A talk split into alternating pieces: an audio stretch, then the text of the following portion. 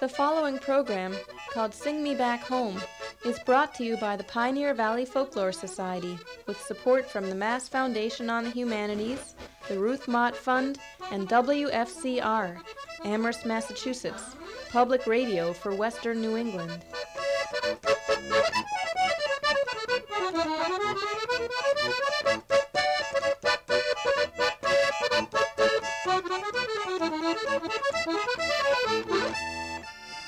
Uncle Pete from New York, he came to visit us and he had this big, big accordion. And I'd ask him how to do it, and he, did, he just played by ear. But then I start picking it up and I, I just kept on going. I never took a lesson in my life on the accordion. I just did it by myself.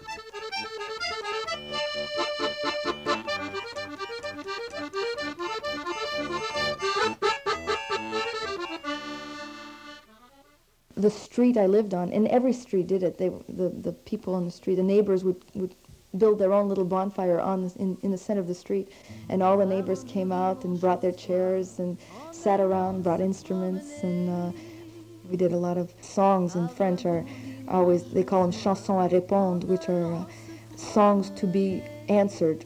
Uh, you know, somebody will get up and sing a part of the song, and everybody answers right back the line that he said.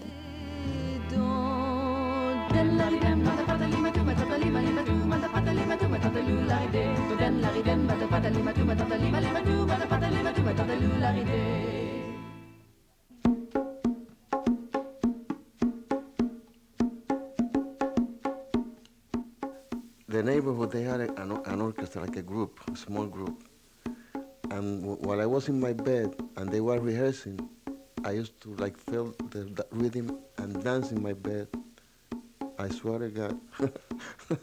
I used to dance and I was around, let's say, seven or eight years old, like that. So, so I was listening to the rhythm, like what they had no no no wind instrument, just the rhythm, you know, the, the bongos, the drums, you know, maracas.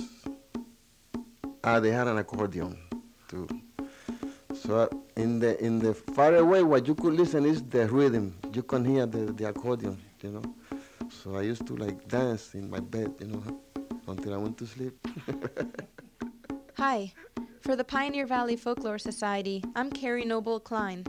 You're listening to the voices of people singing out of traditions found in the Pioneer Valley of western Massachusetts. The Connecticut River Valley between Greenfield and Springfield is rich in song and dance traditions from every continent and corner of the world.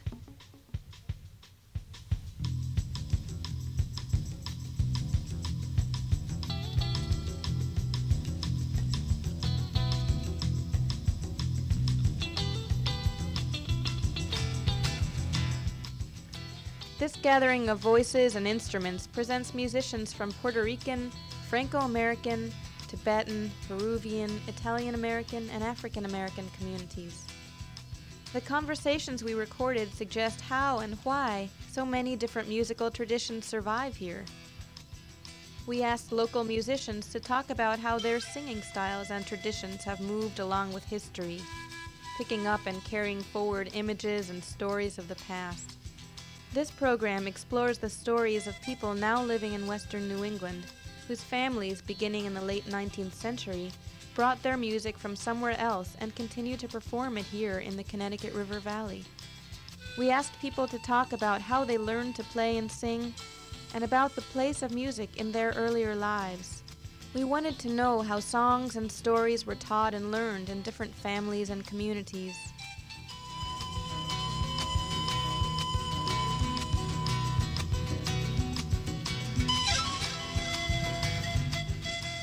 Normally, we think of such songs and spoken texts being passed along from parents to children over generations, like a stream of expression out of the past. Perhaps the source of a particular tale or ballad is no longer known, and it passes into folk tradition. Some families can trace a song back many generations. This program goes beyond looking sentimentally at old folk songs from distant homelands.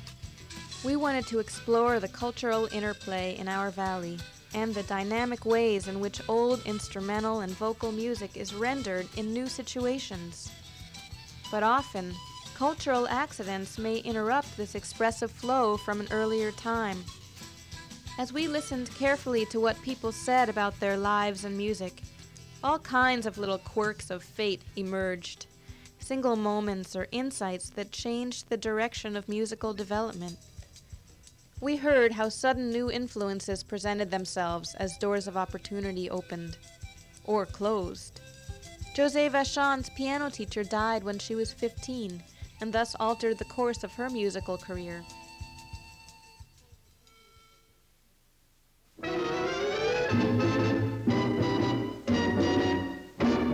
For Mario Cora, a Puerto Rican salsa trumpeter and singer, a chance encounter with a table full of musical instruments at school one day was the beginning of a lifelong passion.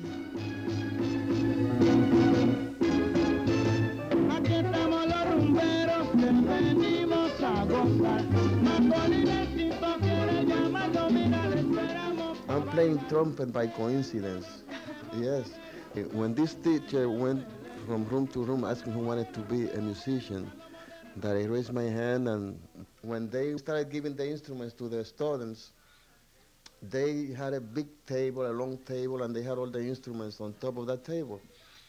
So everybody started picking the, the, the newest and the, the, the beautiful instruments.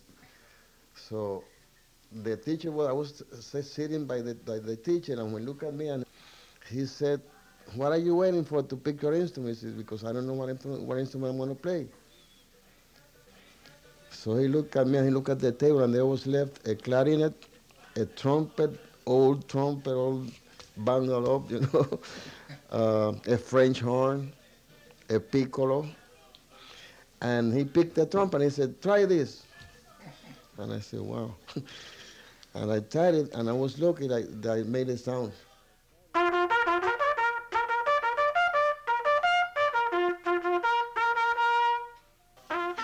And he said, that's your instrument.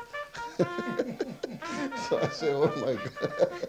so I was the happiest, you know, boy in town with my instrument, in my trumpet. I've been making my, my living with the trumpet so far. I'm 66 years old right now.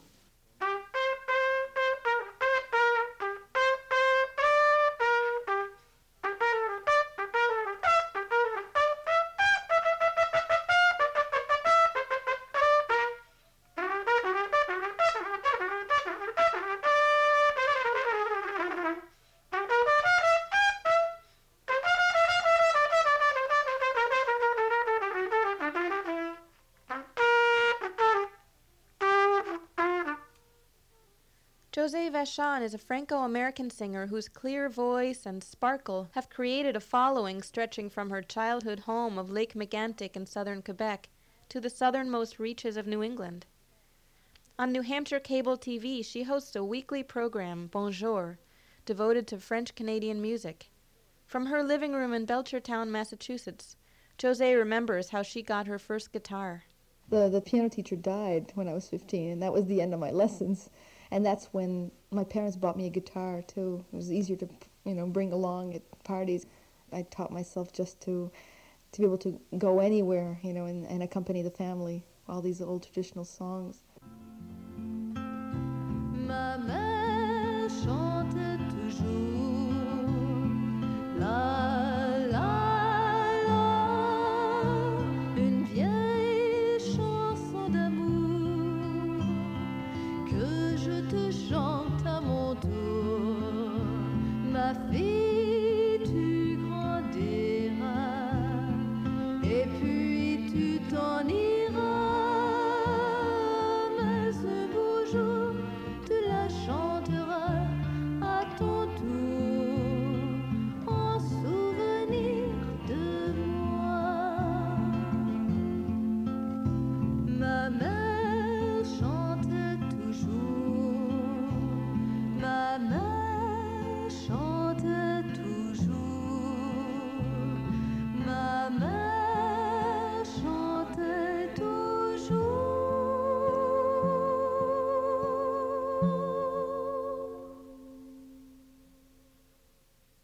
Sometimes performers are drawn to a particular style of music rather than to an instrument, as in the case of Mary Pittman Wyatt.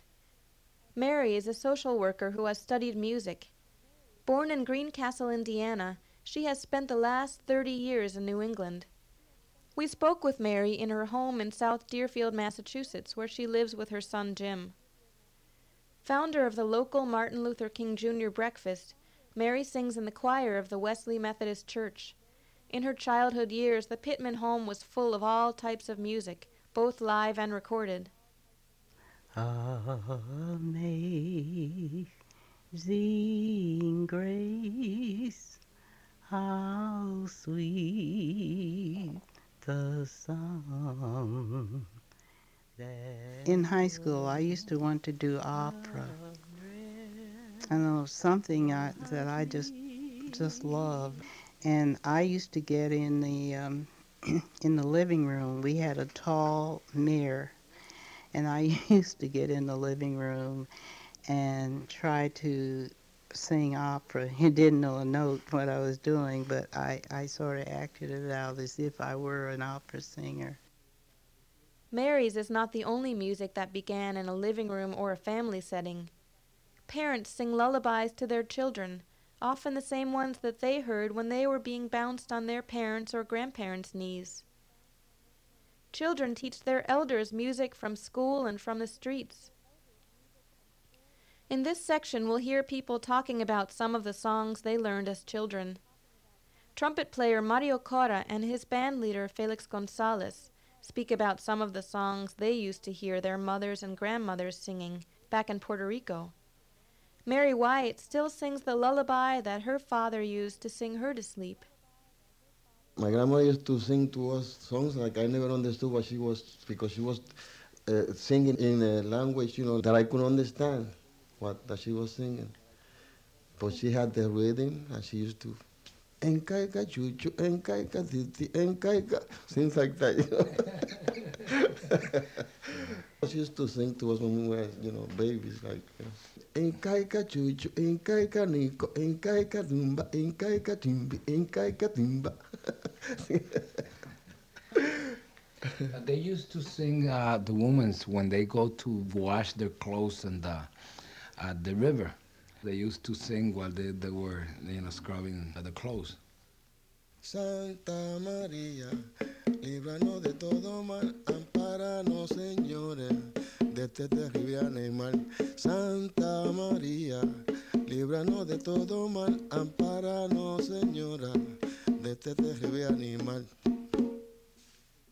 My father taught us a lullaby, which has been in the family for many, many years, and and we all don't know where it came from. Mm-hmm. And we heard Grandpa sing it once, but Dad always sang it to us. I remember I used to sing it to Jim, and and we looked down, and Jim would be crying, and we cried. So it, it's uh, it's kind of a sad lullaby but I'll sing a little bit of it. Oh, do you remember a long time ago two babes in the woods whose names I don't know were carried away one bright summer day. I'm lost in the woods I heard people say, and when they were found, the robin so red carried strawberry leaves and over them spread and sang the sweet song the whole day long. Poor babes in the woods they now are gone. Poor babes in the woods, they now are gone. Mary's Song is a variant of a ballad commonly known in Anglo American traditions throughout the southern Appalachians. It's interesting to see that this ballad passed into the repertoire of an African American family as well though such diffusion is undoubtedly widespread.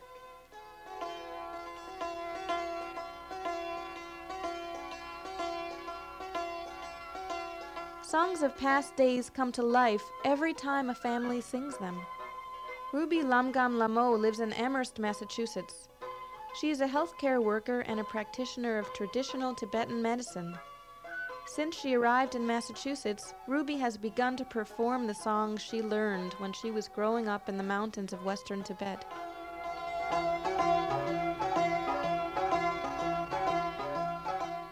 My mother teach me a song that's very old song from the generation it's coming in my family. I don't remember full, but I will sing little, okay? Whatever, little bit I know, whatever. Sring jam, sring jam, ling sha, ling sha, la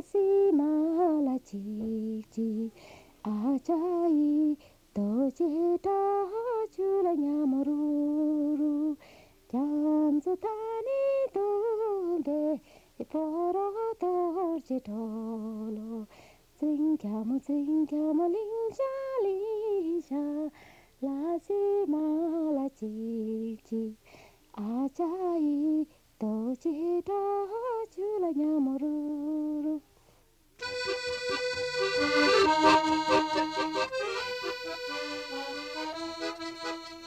Music was an essential ingredient in Helene Crisio's childhood, too.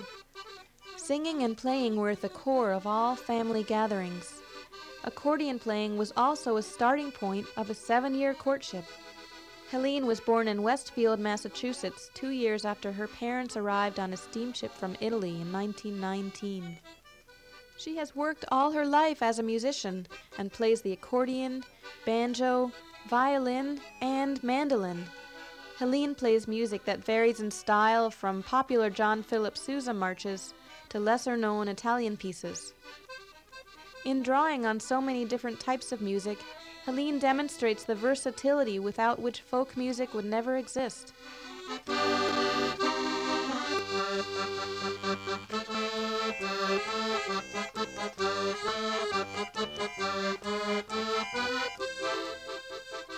I was uh, in my eighth grade of school, and an old friend of the family met Angelo, my husband. And he said, Hey, Angelo, one of my paisanas, paisana means come from the same city in Italy. That's what it means, paisana. So he says, one of my paisanas plays accordion. Why don't you come down and, uh, and meet her? So he came to the house, and I was only 14, and he was 17. Well, when I heard Angelo play that accordion, I couldn't believe how beautiful he played. He played the first number I'll never forget, the Stars and Stripes March. He played it so beautiful, and I fell in love with the way he played. So I asked him to come back and play again for us. Well, Angelo came to the house a couple of times, and my father said to Angelo, he said, now look, if you want to come to the house to practice, you can come. But don't ever come if I'm not here. Because if you come when I'm not here, you'll never come back again. So Angelo adhered to that for seven years. Seven years. Mama over here and see who's looking in my window. It's the butcher boy, I know he's got a bundle in his hand. Tell me why he winks his eye whenever he goes by my window. Daughter, daughter, he's in love and you're in love and love is grand. Oh, mama, now get that man for me. Oh, mama, how happy I will be.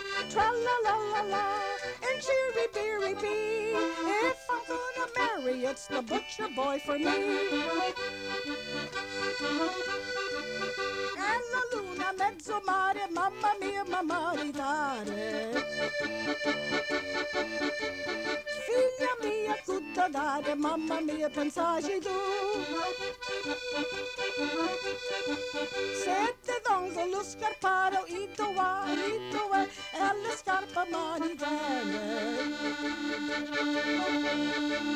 Figlia mia, tutto dare, mamma mia, pensaci tu. Oh mamma now get that man for me. Oh, mama, how happy I will be. Tra la la, dee. If I'm gonna marry, it's the butcher boy for me. If I'm gonna marry, it's the butcher boy for me.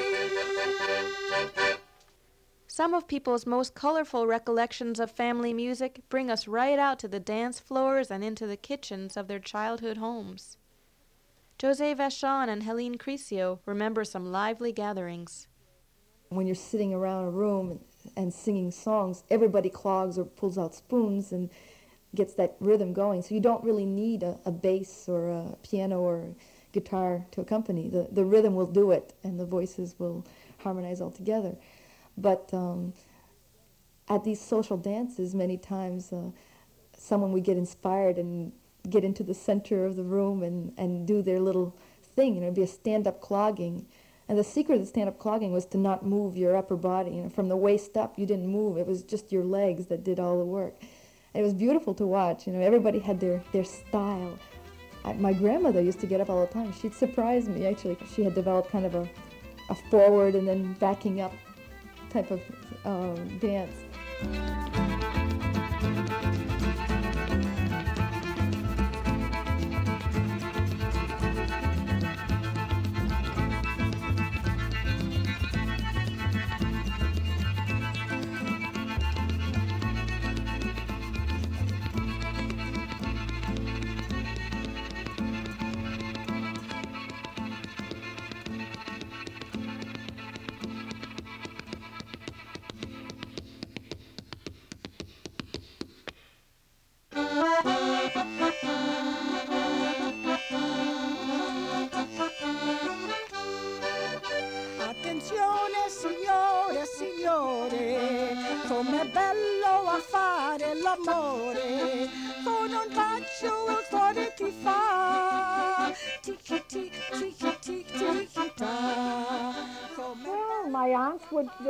All the cooking. They'd take the chickens and clean them up. In those days, we'd buy the chickens live, not like it is today, you know.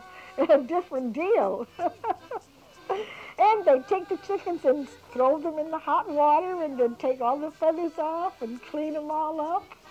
And they were good. They tasted like chicken. Not today. There's no taste to anything today.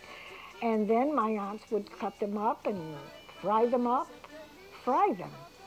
And uh, they were always working together.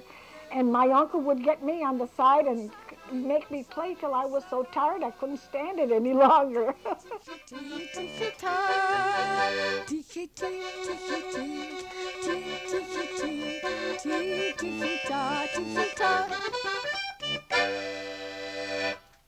we still celebrate it, the corn festival. Uh, we, we'd all husk ears of corn for the evening and then uh, and get, you know, a celebration going. It'd be a lot of dancing till 2 or 3 in the morning. But that's all we ate was corn. I realized that I had eaten like six, seven ears of corn, which is something I wouldn't do here, but it was, it felt normal. I mean, it felt as part of the celebration.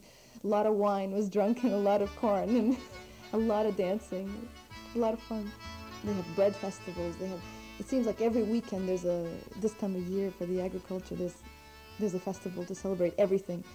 Nowadays they bring bands from all over Quebec, and some traditional, some contemporary. Because the younger people, they they know their traditional songs, but they nowadays they want to hear more of the popular music and the popular bands throughout Quebec.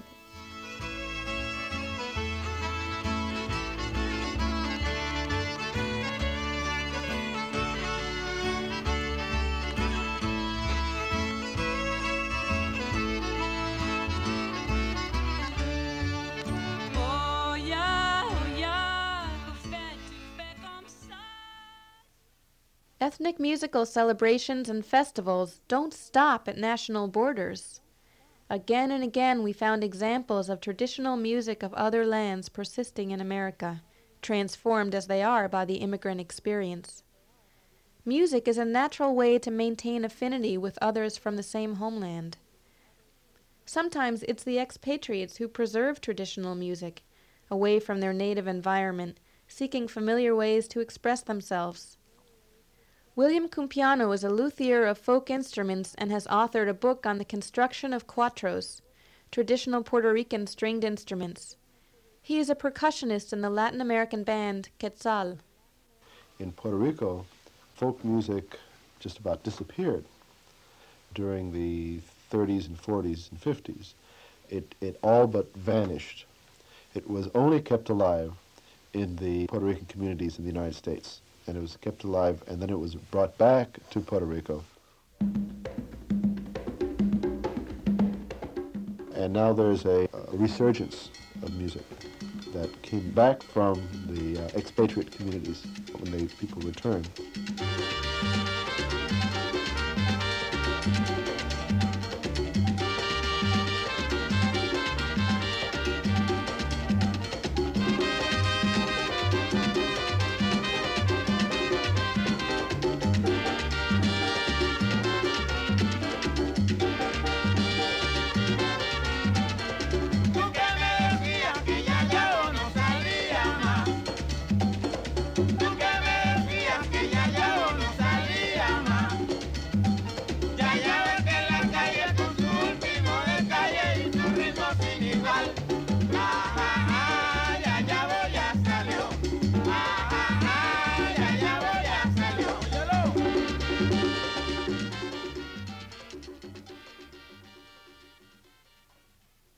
Josée Vachon describes the way in which Franco Americans hold fast to their ethnic identity.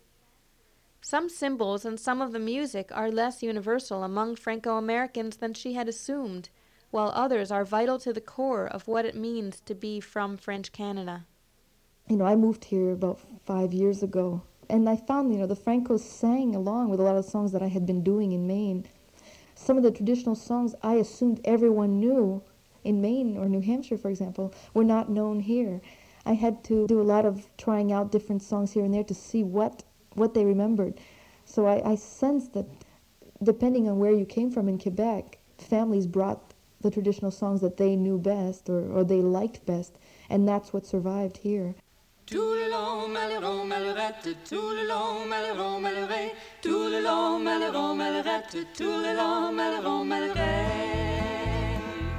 Tous jeunes filles et garçons, je vais vous raconter l'histoire de notre immigration ici au USA, de grands aventuriers de pays étrangers, le long du grand Mississippi venu coloniser, le long du grand Mississippi venu coloniser.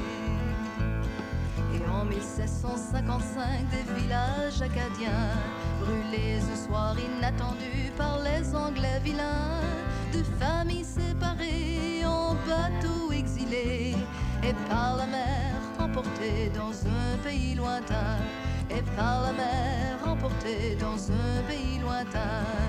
Tout le long, malheureux, malheurette, tout le long, malheureux, malheureux, tout le long, malheureux, malheurette,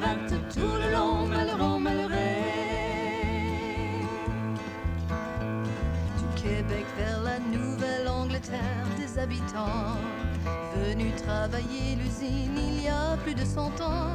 Dans leur petit Canada, par leur langue et leur foi, vivant la survivance, mais au moins pour un moment. Vivant la survivance, mais au moins pour un moment. White, on nous disait, pour enlever notre héritage, c'est par l'assimilation qu'on trouve les avantages. The borders between lands are not all that we have crossed. Now we must be taught the language that our mothers lost. Now we must be taught the language that our mothers lost. Tout le long, malheureux, malheurette, tout le long, malheureux,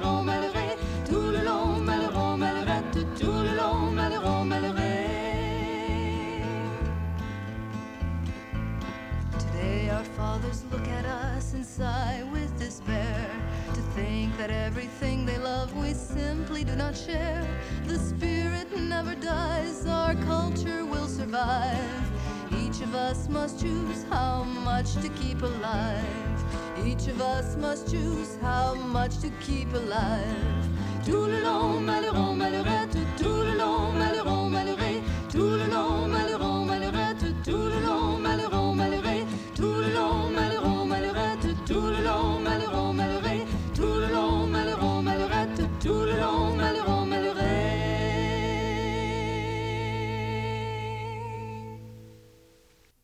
As we interviewed people for this program, we asked them their impressions of where their music had come from and what it was about.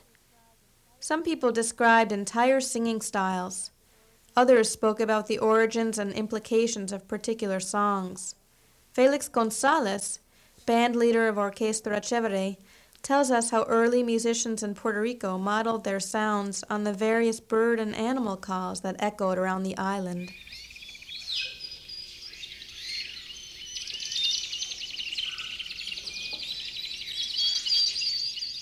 The oldest instrument is the voice. That's why what they used to do is try to imitate the nature, the birds and animals that they used to surround them, and, and you know they used to. The flute is trying to make the, the different sounds of the birds, but when they didn't have that, they used they used to do with the with the voice. I mean, I know I know people in Puerto Rico they can do you about uh, 15 or 30 animals, the sound of the voice instead of.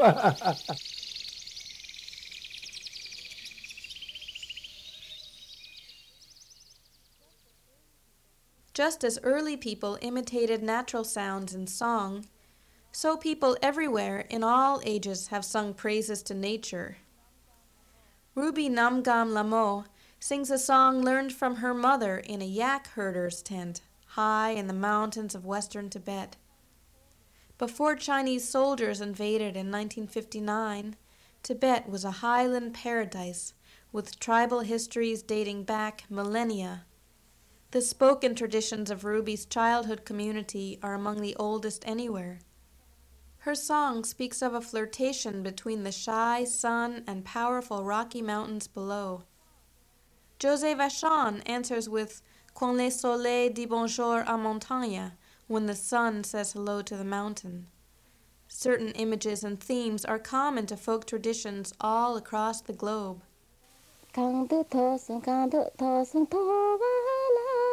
看到他了，你妈下生气，你送，刚没妈送，刚没妈送妈娃啦，刚没妈了，你妈下生气，你送，咋特他送，咋特他送他娃啦，咋特他了，你妈下生气，你送，咱没妈送，咱没妈送妈娃啦，咱没妈了，你妈下生气，你送，That's it.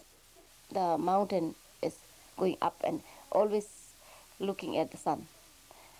Then sun is feeling shy. Okay, what do you think about me? You know, and um, the Rocky Mountains also very powerful and very beautiful.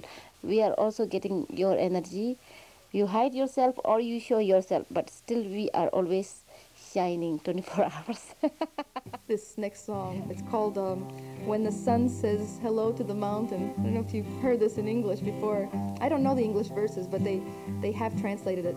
Quand le soleil dit bonjour aux montagnes et que la nuit rencontre le jour. Je suis seule avec mes rêves sur la montagne. Une voix me rappelle toujours l'écho que m'apporte la chanson du vent. Rappelle des souvenirs de toi. Quand le soleil dit bonjour aux montagnes, je suis seule, je ne veux penser qu'à toi. Je suis seule, je ne veux penser qu'à toi.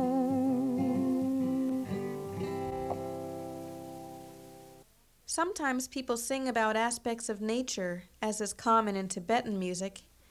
In traditional Puerto Rican music, people might sing about one another in two styles of Puerto Rican music known as plena and bomba.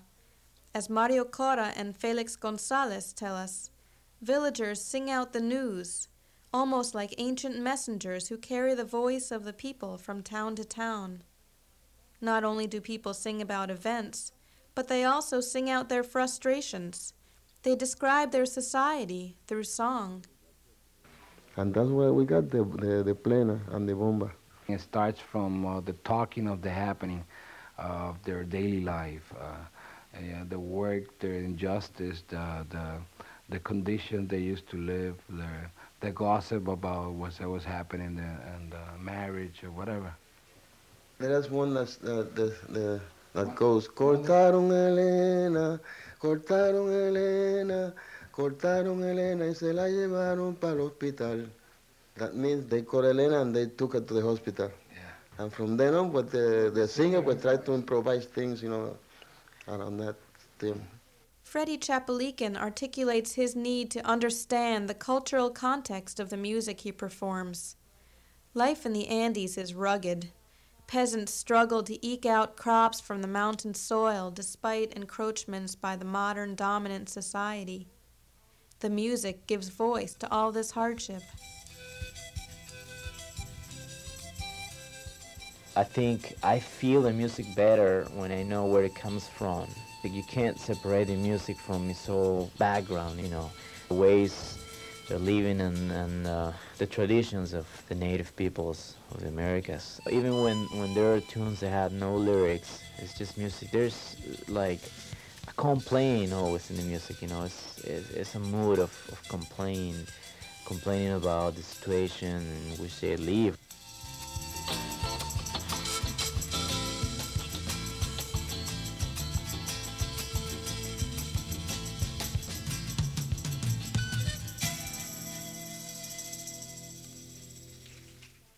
The social conditions about which folk music often complains produce strong people whose determined beliefs carry them through tough times.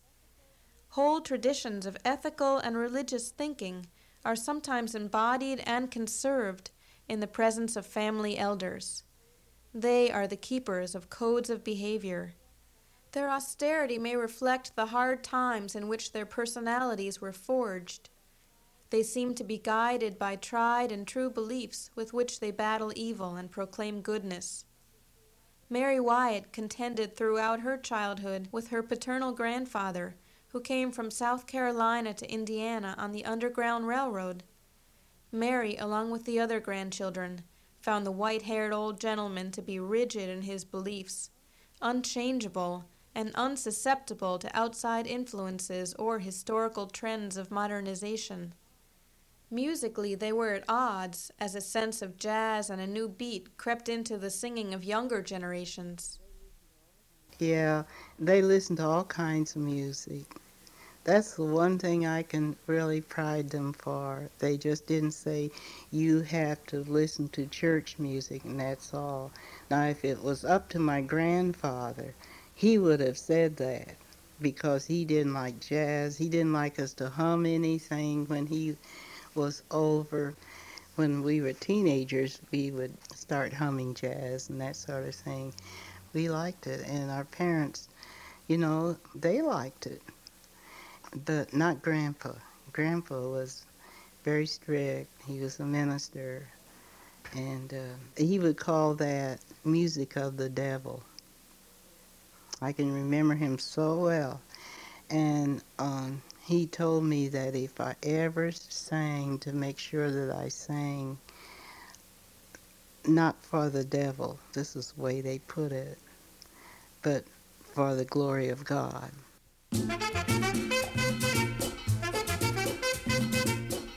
Even the most resilient of traditional styles may be reshaped by social and geographical changes. In some cases, such changes are actually at the heart of the music. Though they come from distinct regions of the North American continent, both Felix Gonzalez and Josée Vachon discuss how immigration and cross cultural encounters influenced and revolutionized the traditional sounds of Puerto Rico and Quebec. Gospel singer Mary Wyatt talks about the common origins of seemingly opposite trends in African American singing the spiritual gospel style and the brash improvisations of jazz.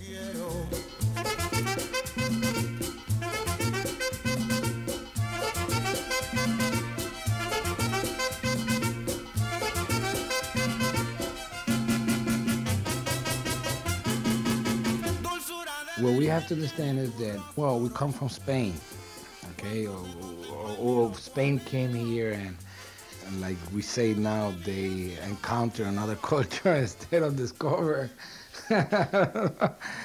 and so it mix uh, our three cultures, which is the African, the Indian, the Indians that were in the in the Caribbean by that time, and the Spanish. By way of the Spanish, we got the guitar, which comes by way of the Moors that they were for so many years with Spain.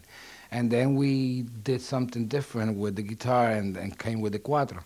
But you see in a salsa band or, or big band, the influence of those cultures when you see the, the guiro, the maracas, which were all the Indians. All the instruments were done from fruits and things.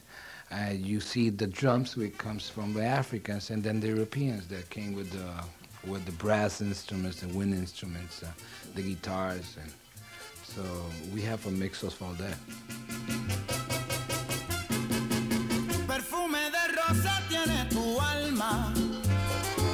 Bajo la palmera murmura el viento.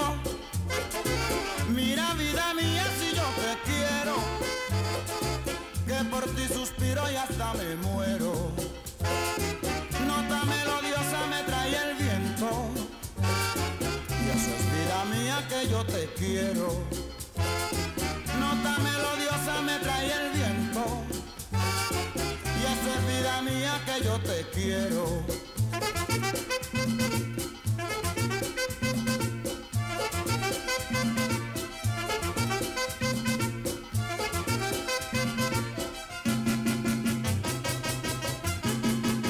Dulzura de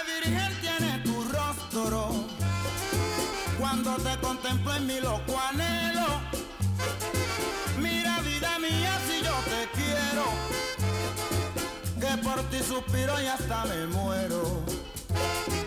Nota melodiosa me trae el viento.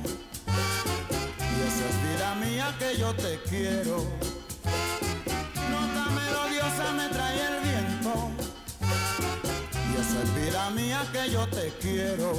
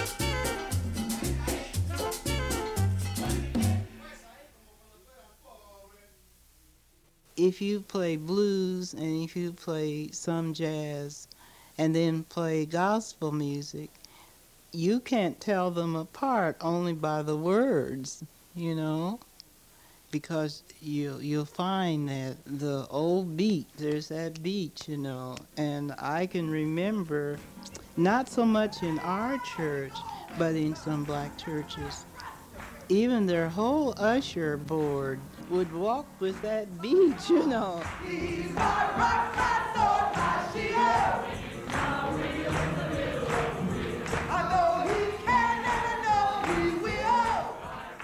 Now, my grandfather would swear it'd be jazz, uh, would swear that I was dancing.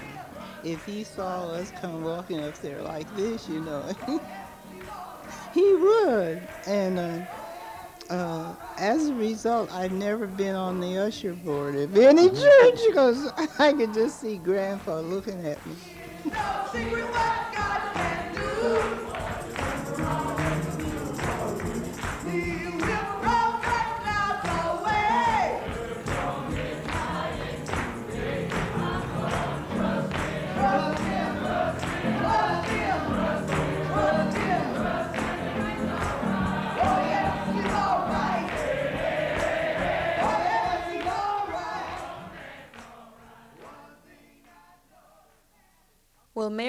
never have served on a church usher board, but she has, along with all the others who speak on this program, built a life around music.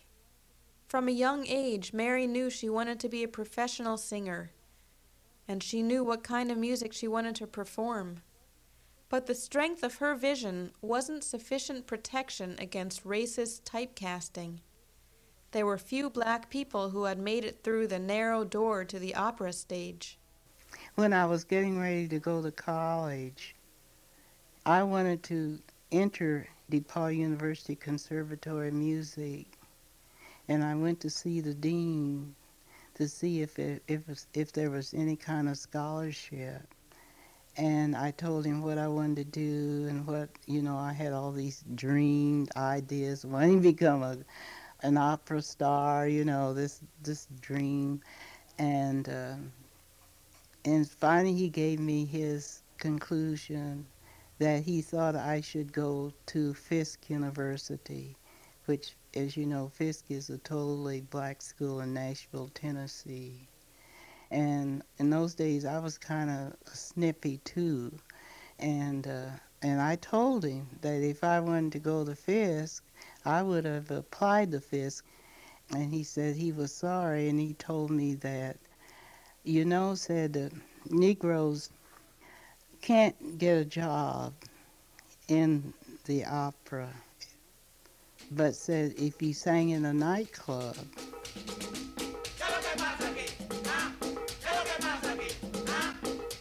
Regardless of what may have stood in Mary's way, music has remained a central part of her life. She derives both solace and joy from the power of song.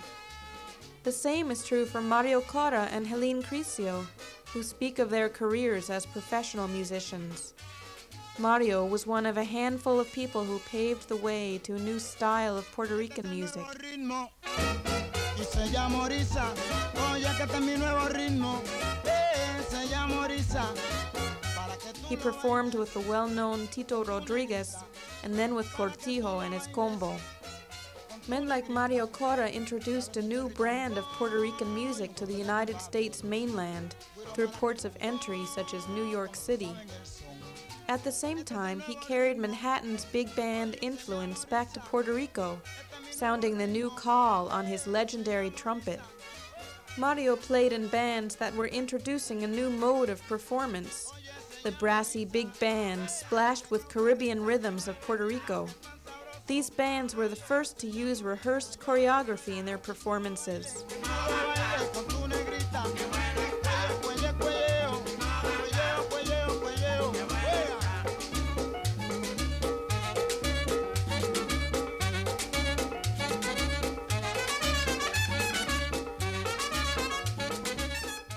In Mario's words, the audience went crazy.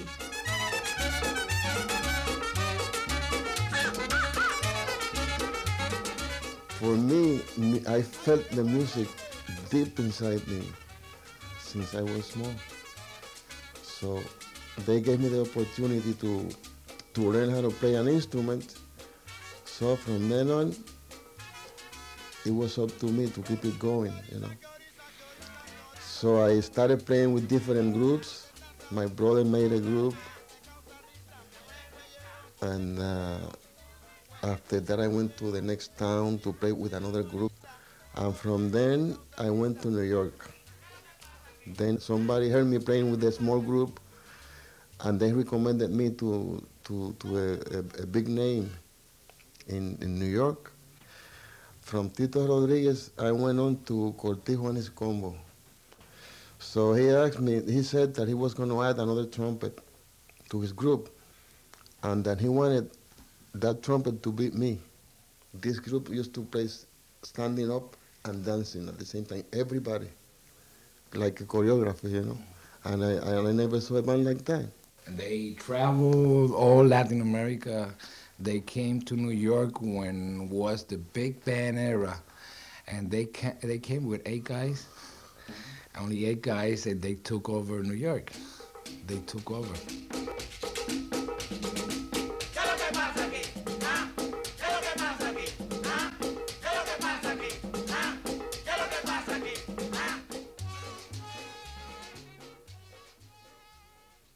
Helene Crescio also built a life around her music.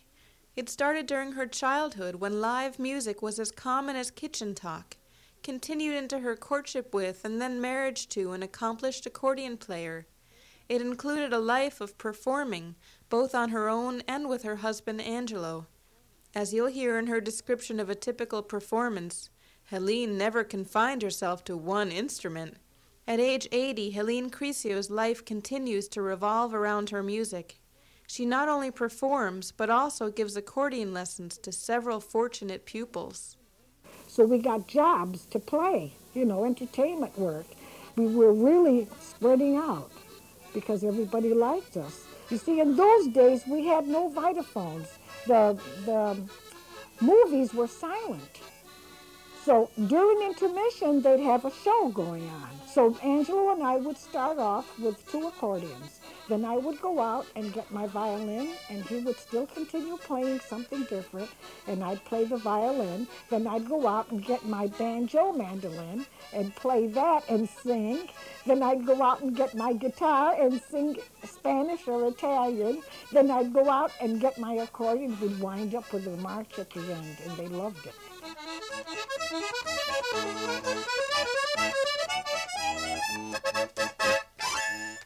As a professional musician, Helene learned to please a variety of audiences in movie houses, family affairs, and nightclubs all over the Northeast. The family tunes and folk songs she learned as a child were rearranged and reinterpreted for the stage. Helene and Angelo added polkas, marches, and original compositions as they went along. Performing night after night, Helene developed the knack of being able to play something for everybody.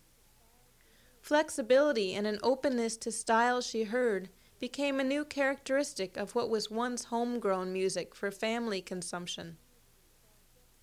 Scholars argue endlessly about just when folk music loses its pure simplicity and becomes commercial. Helene and others featured in this program talk about the influences on their music. All of these musicians will leave their stamp on the traditions that have shaped them.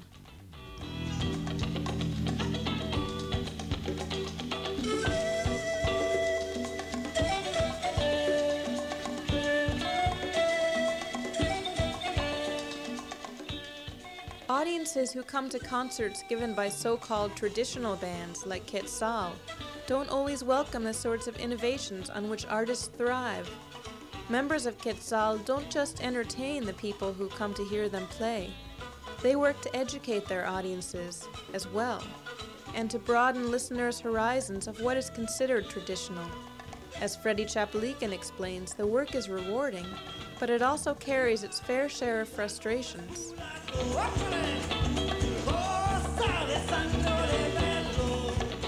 I would say, well, where do we go from here? You know, we're playing this music and and uh, yeah, it's great, and we respect this music, and it's wonderful and everything. But what about our creativity as, as you know, as artists? I mean, what do we want to do with it? We just want to cage it and keep it there because uh, you know we have to be respectful of our roots, or we want to keep on going on and and trying to explore all the options for us.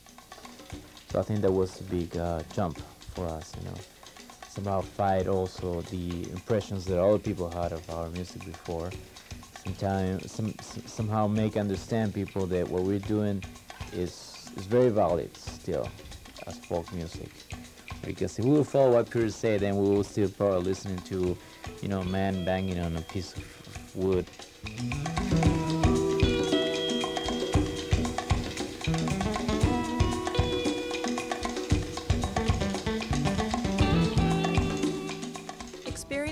Music of Western New England today is like eating a large tossed salad with plenty of spices, oils, and cheeses. If it all began with someone banging on a piece of wood, certainly today people here play every imaginable instrument, from the bamboo panpipes of Andean mountain music to the brass of Puerto Rican salsa Festivals and fairs in every town and neighborhood of New England have provided local venues for contemporary folk music. But what our guests have sung and spoken about today seldom reaches regional or national audiences. Most of our guests feel that the strength of these traditions guarantees them a place in generations to come, despite the video virus raging around the globe. Josée intimates that singing traditions remain a galvanizing force among younger generations of her family, while Mary and Helene continue to find serenity and happiness making music in the old time way. We meet every Christmas when between all of us it's it ends up being 27 every year and they were afraid at some point that uh, the the kids, you know, my age would once we grew up we wouldn't want to follow our families anymore for Christmas and New Year's. But it's the opposite. Even my cousins who are, you know, uh, today who are 18, 19 and the younger ones at 12 they, they love you know to get together and, and keep dancing the music in the evenings you know towards the end of the evening, by midnight or one in the morning, we'll get to the rock and roll. But before that, when all the uh, aunts and uncles are still up and going, all the square dancing is, is a lot of fun.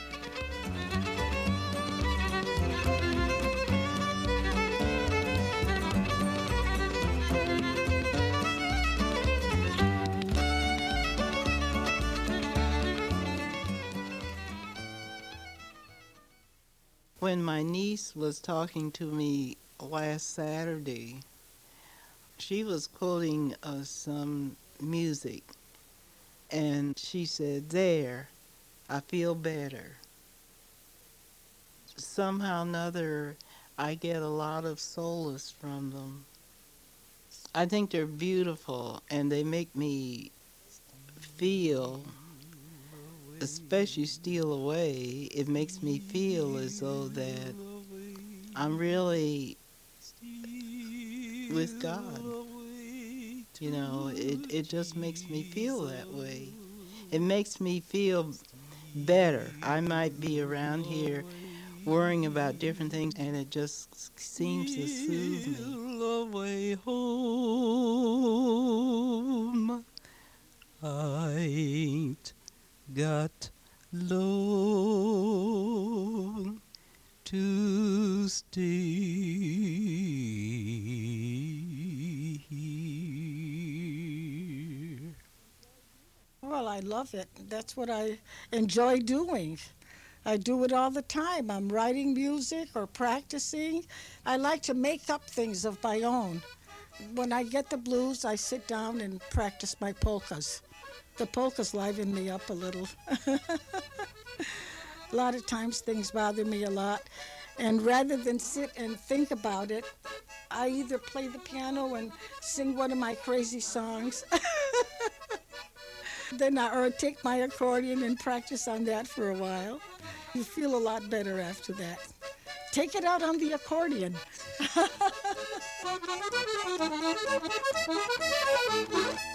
You've been listening to Sing Me Back Home, written and produced from the taped archives of the Western Massachusetts Folklife Project under the auspices of the Pioneer Valley Folklore Society and directed by folklorist Michael Klein. Field recordings and scripting were by Michael Hoberman, Carrie Klein, Rick Reese, and Michael Klein. Humanities scholar was historian Robert Weir with special consulting from Robbie Lepser and Amy Loomis.